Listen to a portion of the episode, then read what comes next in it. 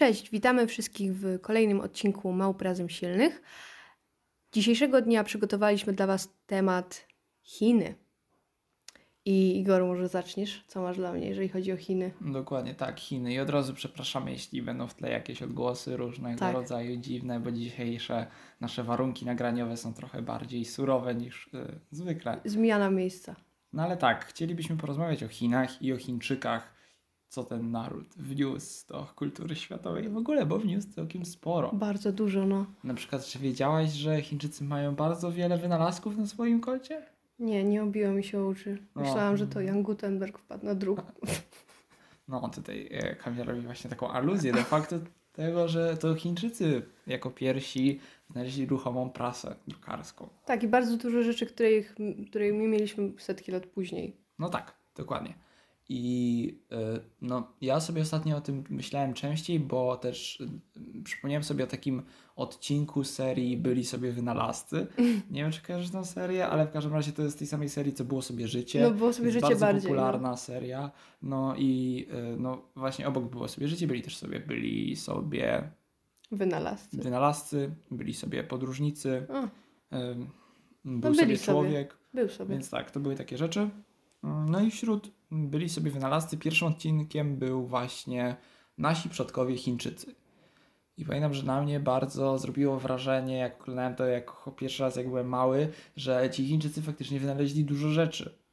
Mhm.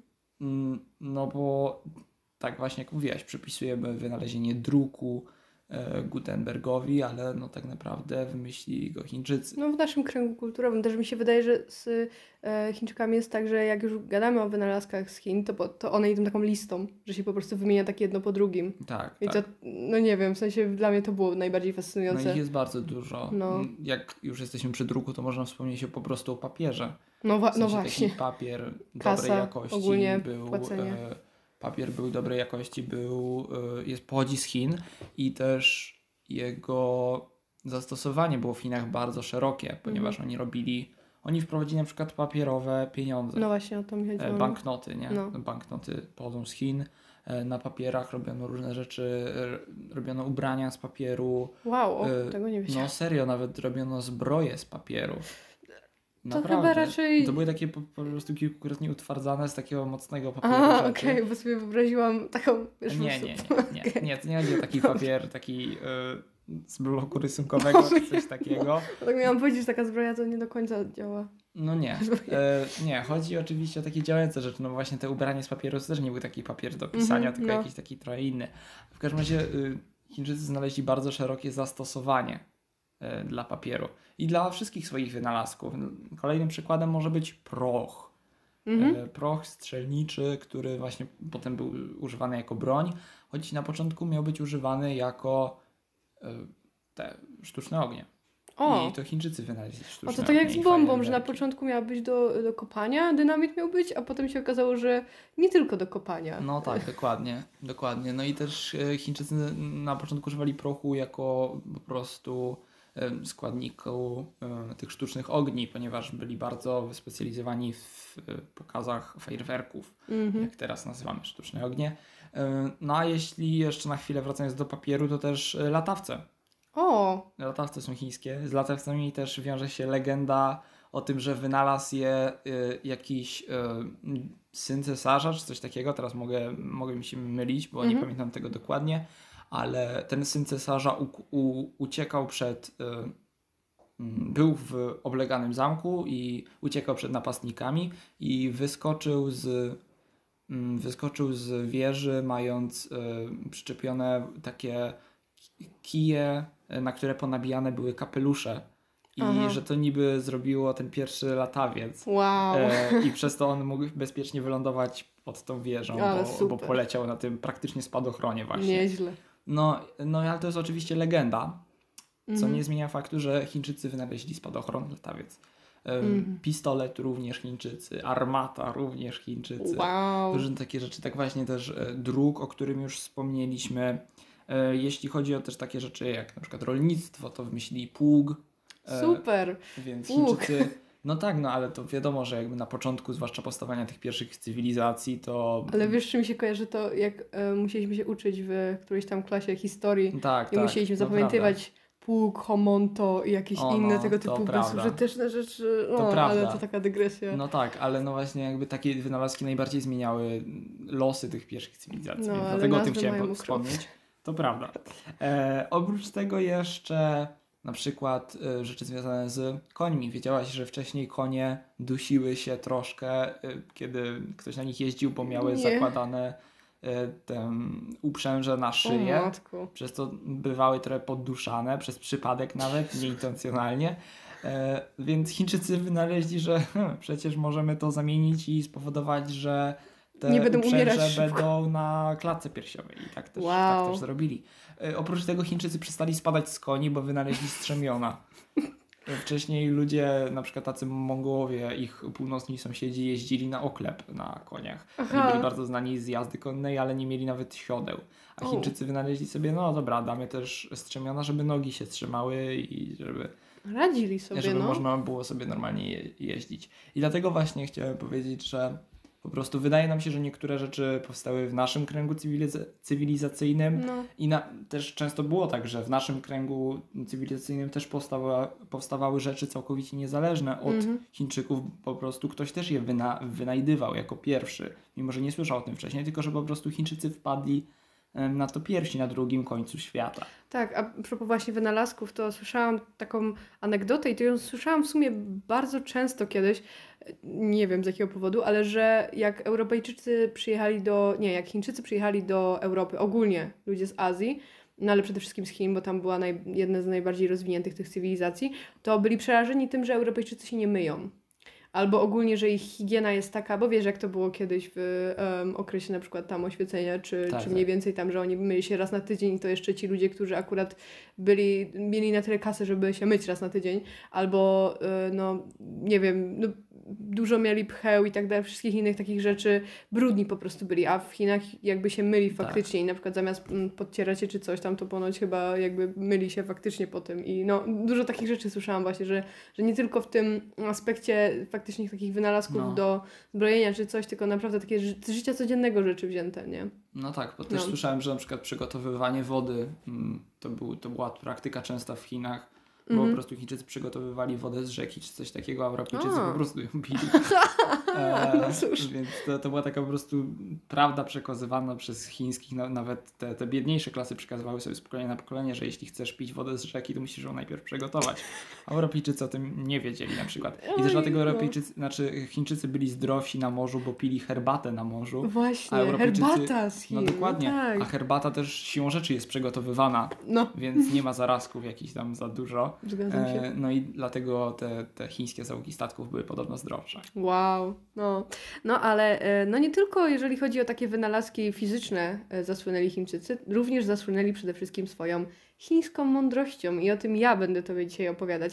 E, jakiś czas temu, chyba rok temu, przeczytałam książkę, która się nazywa, to jest taki zbiór sentencji chińskich, e, którą, którą przygotował w ogóle Polak Piotr e, Plebaniak i bardzo mu za to dziękujemy.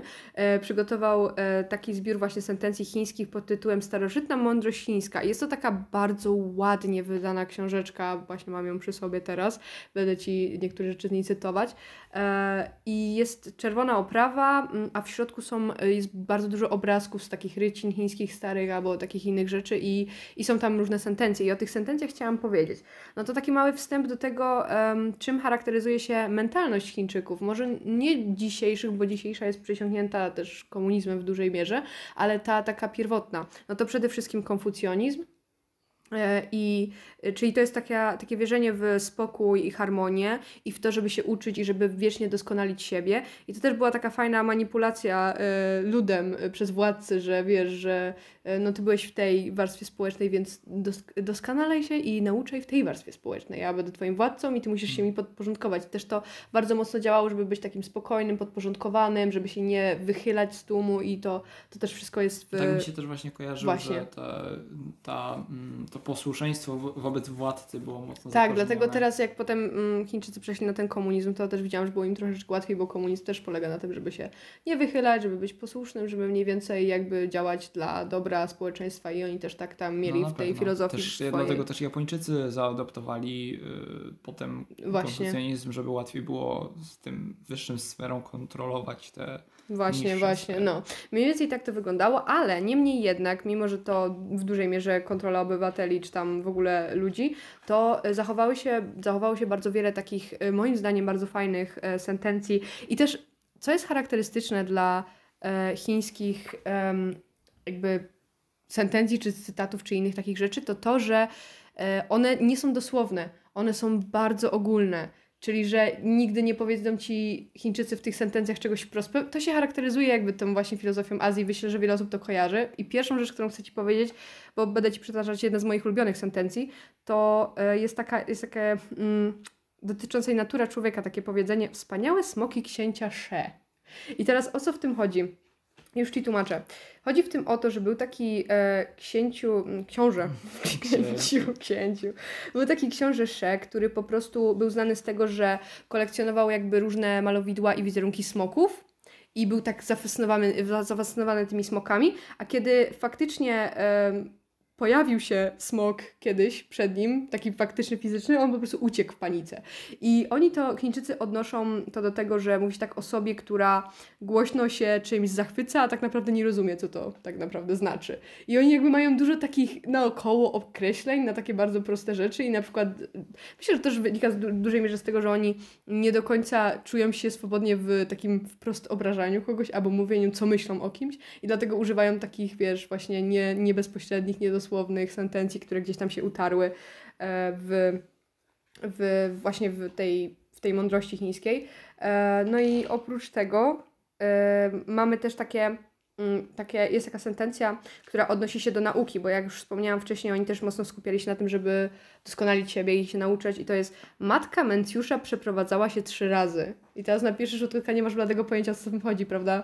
Chodzi o to, że matka Mencjusza, Mencjusz to był, z tego co pamiętam, chyba uczeń Konfucjusza, ale teraz nie jestem pewna, ale wiem, że to był jak po prostu jakiś taki um, rozpoznawalny dzieciak, jeżeli chodzi o historię chińską i potem rozpoznawalny pan dalej. I chodzi o to, że jego matka przeprowadzała się trzy razy po to, żeby e, uzyskać dobrą dla Mencjusza edukację. Czyli tam jedno miejsce jej nie pasowało, bo coś tam, więc przeprowadziła się do kolejnego. I tu chodzi o to, że że dzieciom, czy tam w ogóle następnym pokoleniom powinno się zapewnić dostęp do takiej dobrej, należytej edukacji, żeby byli mądrzy i żeby budowali to państwo w jakiś taki fajny, mądry sposób. E, oprócz tego mamy m, takie powiedzenia związane z naturą świata, jak uczestnik ulega złudzeniom, obserwujący z dystansu widzi jaśniej. No tu masz już dosłownie, ale też brzmi bardzo e, chińsko, moim zdaniem. E, no i m, mam jedno jeszcze takie bardzo fajne, związane z przeznaczeniem, o którym chciałam ci powiedzieć. Starzec z pogranica traci konia. Skąd wiadomo, czy nie było to pomyślane? I o co chodzi? Jest taka przypowieść o tym, że właśnie starcowi ukradli konia, ale chyba, że, że potem chyba ten koń albo zdechł, czy coś tam się z tym koniem stało takiego tragicznego, co gdyby ten starzec zatrzymał tego konia, no to same był ofiarą tego. I te, to powiedzenie mówi o tym, że dobra, coś się stało źle, ale skąd wiesz, czy gdyby to się nie stało, to nie stałoby się coś gorszego tobie, no nie? Więc tu też mocno opierają się na, na tej takiej... Mm, na tym przeznaczeniu właśnie w Chinach. Ono jest bardzo ważne, że ciąg przyczynowo-skutkowy zawsze prowadzi do jakiegoś konkretnego przeznaczenia twojego. No i to jest właśnie ta mądrość chińska, o której chciałam dzisiaj opowiedzieć, bo uważam, że w tej książce jest oczywiście o wiele, wiele więcej cytatów i serdecznie polecam komuś, kto się interesuje, żeby albo ją sobie przeczytał, albo kupił, albo po prostu zagłębił się w ogóle w tą starożytną chińską filozofię, bo uważam, że jest niesamowicie ciekawa, zwłaszcza z perspektywy takiego typowego Europejczyka, jak, jak my tutaj jesteśmy. Też pomyśleć, że nasze pokolenie uosabia tą filozofię z Mistrzem Ugwejem. O, Mistrz Ugwej, tak. tak. Wydaje mi się, że to jest całkiem mocna postać, jeżeli no tak, chodzi o... No tak, ale ja bym chciał być tak reprezentowany na miejscu chi- chińskich przysług. No nie? W sensie Mistrz Ugwej to... Ale naprawdę wydaje mi się, że ta starożytna filozofia chińska jest tak silnie i tak dobrze i tak fajnie reprezentowana w większości filmów i... No tak. No pomyśl o jednym filmie albo serialu, w którym... To jest źle no, pamiętam, że też na przykład Kill Bill się zaczynał od tak. tego, że tam, że zemsta Właśnie. najlepiej smakuje na zimno i że to podobno jest chińskie, stare chińskie przysłowie. Możliwe. Nie wiem, ile z tego prawdy, ale no wiem, że też przez ten film to przysłowie też trochę weszło do mm-hmm. kanonu przysłów. Tak, tak, no. Więc I no. też w ogóle te, cała ta akcja w Kill Billu z tymi mieczami, z tym szkoleniem się i tak, w ogóle no. doskonaleniem też mi się wydaje mocno, mocno stamtąd. No. Prawda, no w sumie jak mówimy o Kill Billu, to jestem w stanie dość płynnie przejść do następnego punktu na naszej liście. O, no widzisz. Słyszałaś może o takim filmie Martina Scorsese pod tytułem Infiltracja? Tak, słyszałam. Nie oglądałam, ale No to słyszałam. Infiltracja to właśnie jest taki gangsterski film, w której mm, gangster w cie, pod, pod przykrywką wchodzi w struktury policji. W tym samym momencie policjant um, również pod przykrywką wchodzi w struktury mafijne. Aha. Czyli nawza- na, następuje taka wzajemna infiltracja mafii i policji. Okay. W głównych rolach grają Matt Damon i Leonardo mm-hmm. DiCaprio. O, oh, wow. Matt Damon jest tym gangsterem, a DiCaprio jest policjantem. Nieźle. Z tym, że czy wiedziałaś, że Infiltracja jest tak naprawdę remake'iem filmu zagranicznego, Nie. pochodzącego z Hongkongu, filmu, który nazywa się Piekielna Gra. Więc tak, wow, okay. Piekielna Gra powstała w dwa tysiące drugi, co było przed wyjściem Infiltracji i też, jak później się okazało, cała, cały scenariusz Infiltracji został oparty dosłownie na scenariuszu z Piekielnej Gry, z filmu z Hongkongu. Ale chwilę, czy to było legalne? Tak, tak, w sensie Ach, no to dobra. było po prostu taki remake trochę, tylko że hollywoodzki remake mm-hmm, filmu rozumiem. Piekielna Gra. Podobno Martin Scorsese nawet nie wiedział, że robi remake filmu y, okay. azjatyckiego, ponieważ jakby nie zdawał sobie sprawy, że taki film nakręcono wcześniej. Po prostu ktoś mu dał taki scenariusz A, i zaczął kręcić rozumiem. taki film. No okazało się później, że właśnie y, ten scenariusz nie jest, jest scenariuszem adaptowanym po prostu mm-hmm. z y, innego filmu. I ja na początku zobaczyłem właśnie Piekielną Grę przed zobaczeniem o. Infiltracji. I teraz jak patrzę z perspektywy czasu, to Piekielna Gra podobała mi się bardziej mm, niż rozumiem. Infiltracja. Ponieważ Infiltracja to jest film jak najbardziej cudowny, bo gra, jest wyreżyserowany przez bardzo uznanego, wybitnego reżysera. Oprócz tego grają w nim właśnie Matt Damon, Leonardo DiCaprio, Jack Nicholson. Mm-hmm. Wszyscy mają bardzo dobre mm-hmm. role. Nieźle. Jednak w tym wszystkim jest taka duża doza właśnie Hollywoodu i takiego monumentalizmu mm-hmm. i takiego mm, po prostu patosu tej produkcji, o ile Mocne, można mówić o patosie no. w przypadku powiedzmy filmu gangsterskiego. Mocny kontrast dobra ze złem pewnie. Taki... No tak, no właśnie ta Piekielna Gra, y, która została nakręcona w Hongkongu przy znacznie mniejszym budżecie, przy też znacznie mniej znanych aktorach, bo po prostu właśnie jak, jakiś y, stamtąd aktorach, których prawdopodobnie nie, nie zobaczymy więcej w, w żadnym filmie.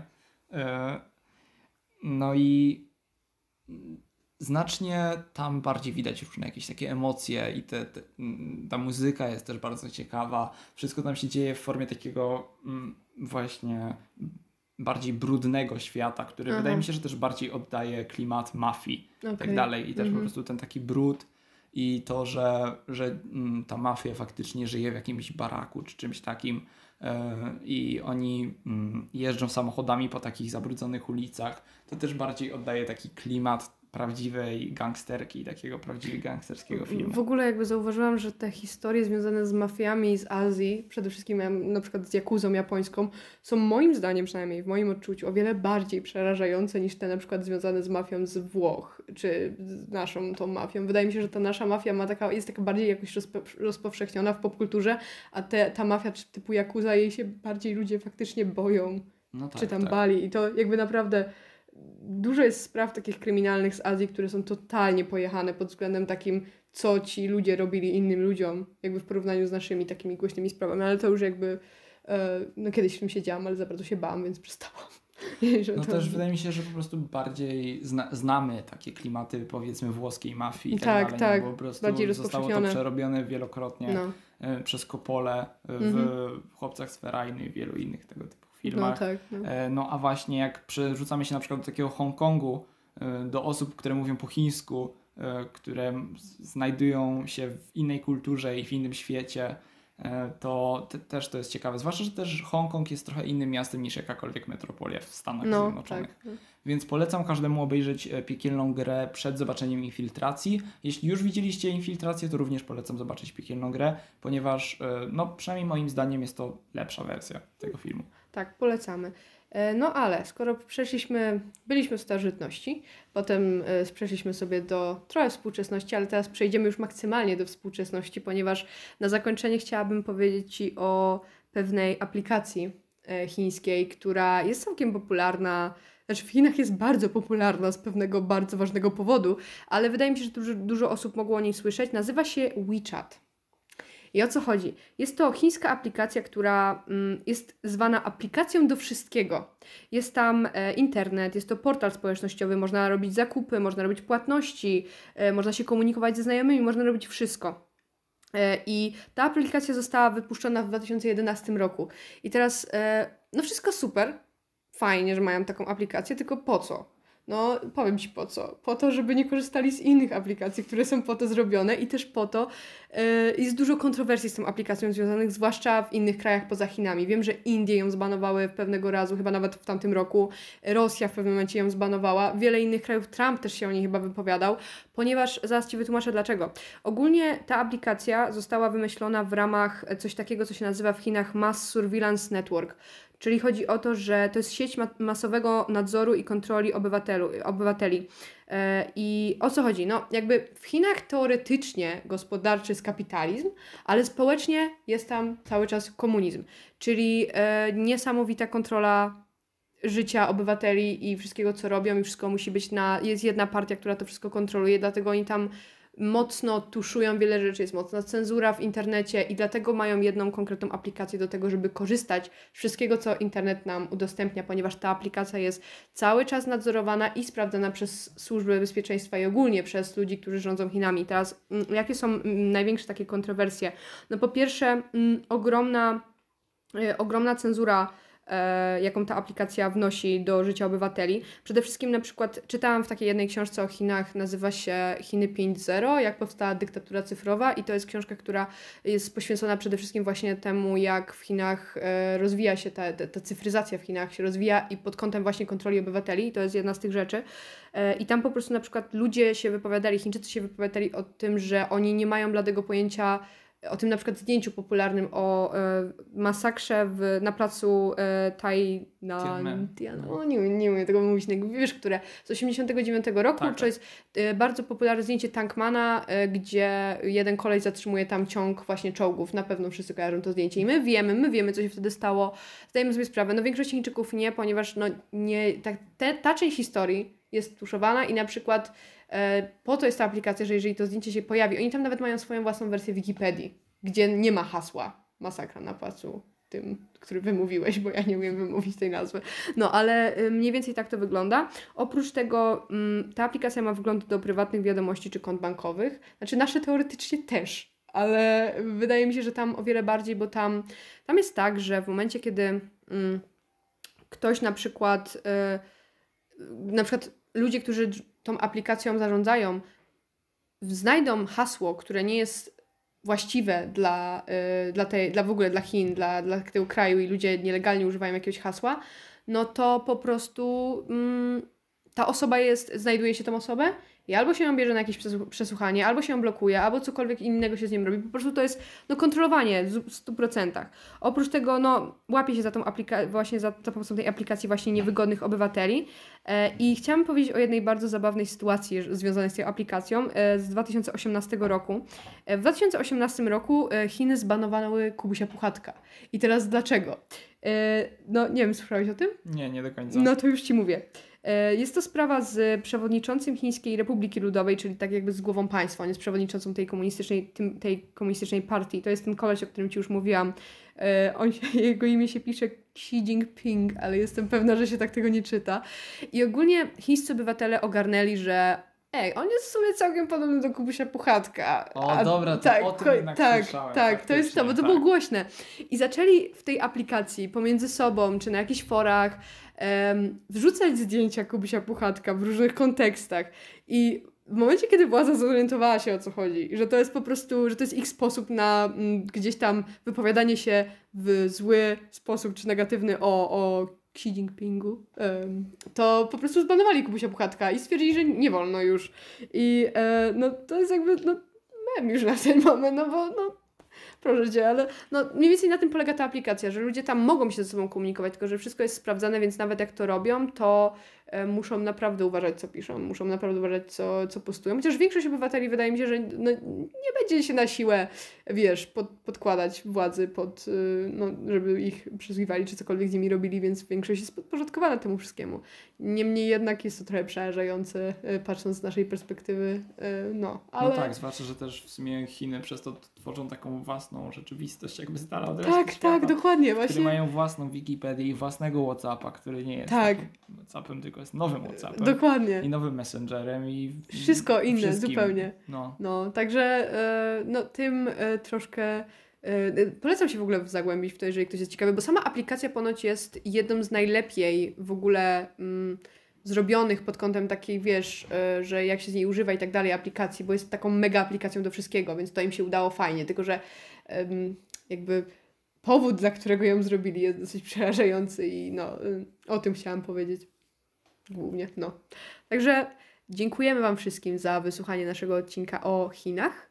Zapraszamy na inne nasze odcinki, które są już wypuszczone i sobie latają, i także na odcinek o Niemczech, bo w ogóle to jest drugie państwo, o którym robimy odcinek. Tak, nie wszystkie nasze odcinki są o Chinach. Tak, i o państwach ogólnie. Ale no, jest dwieście państw, więc mamy bardzo dużo materiału, jakbyśmy tak. chcieli ponad dwieście państw. Chyba, tak. tak, więc póki co Niemcy i Chiny odhaczone, resztę zobaczymy. Resztę zobaczymy, tak, dokładnie. No dobrze, w takim razie dziękujemy za odsłuchanie odcinka i polecamy się na przyszłość i y, do, do usłyszenia. Następny y, wtorek. Następny wtorek. Tak, więc pamiętajcie, y, małpy razem silne. Tak, i bądźcie silni razem z nami.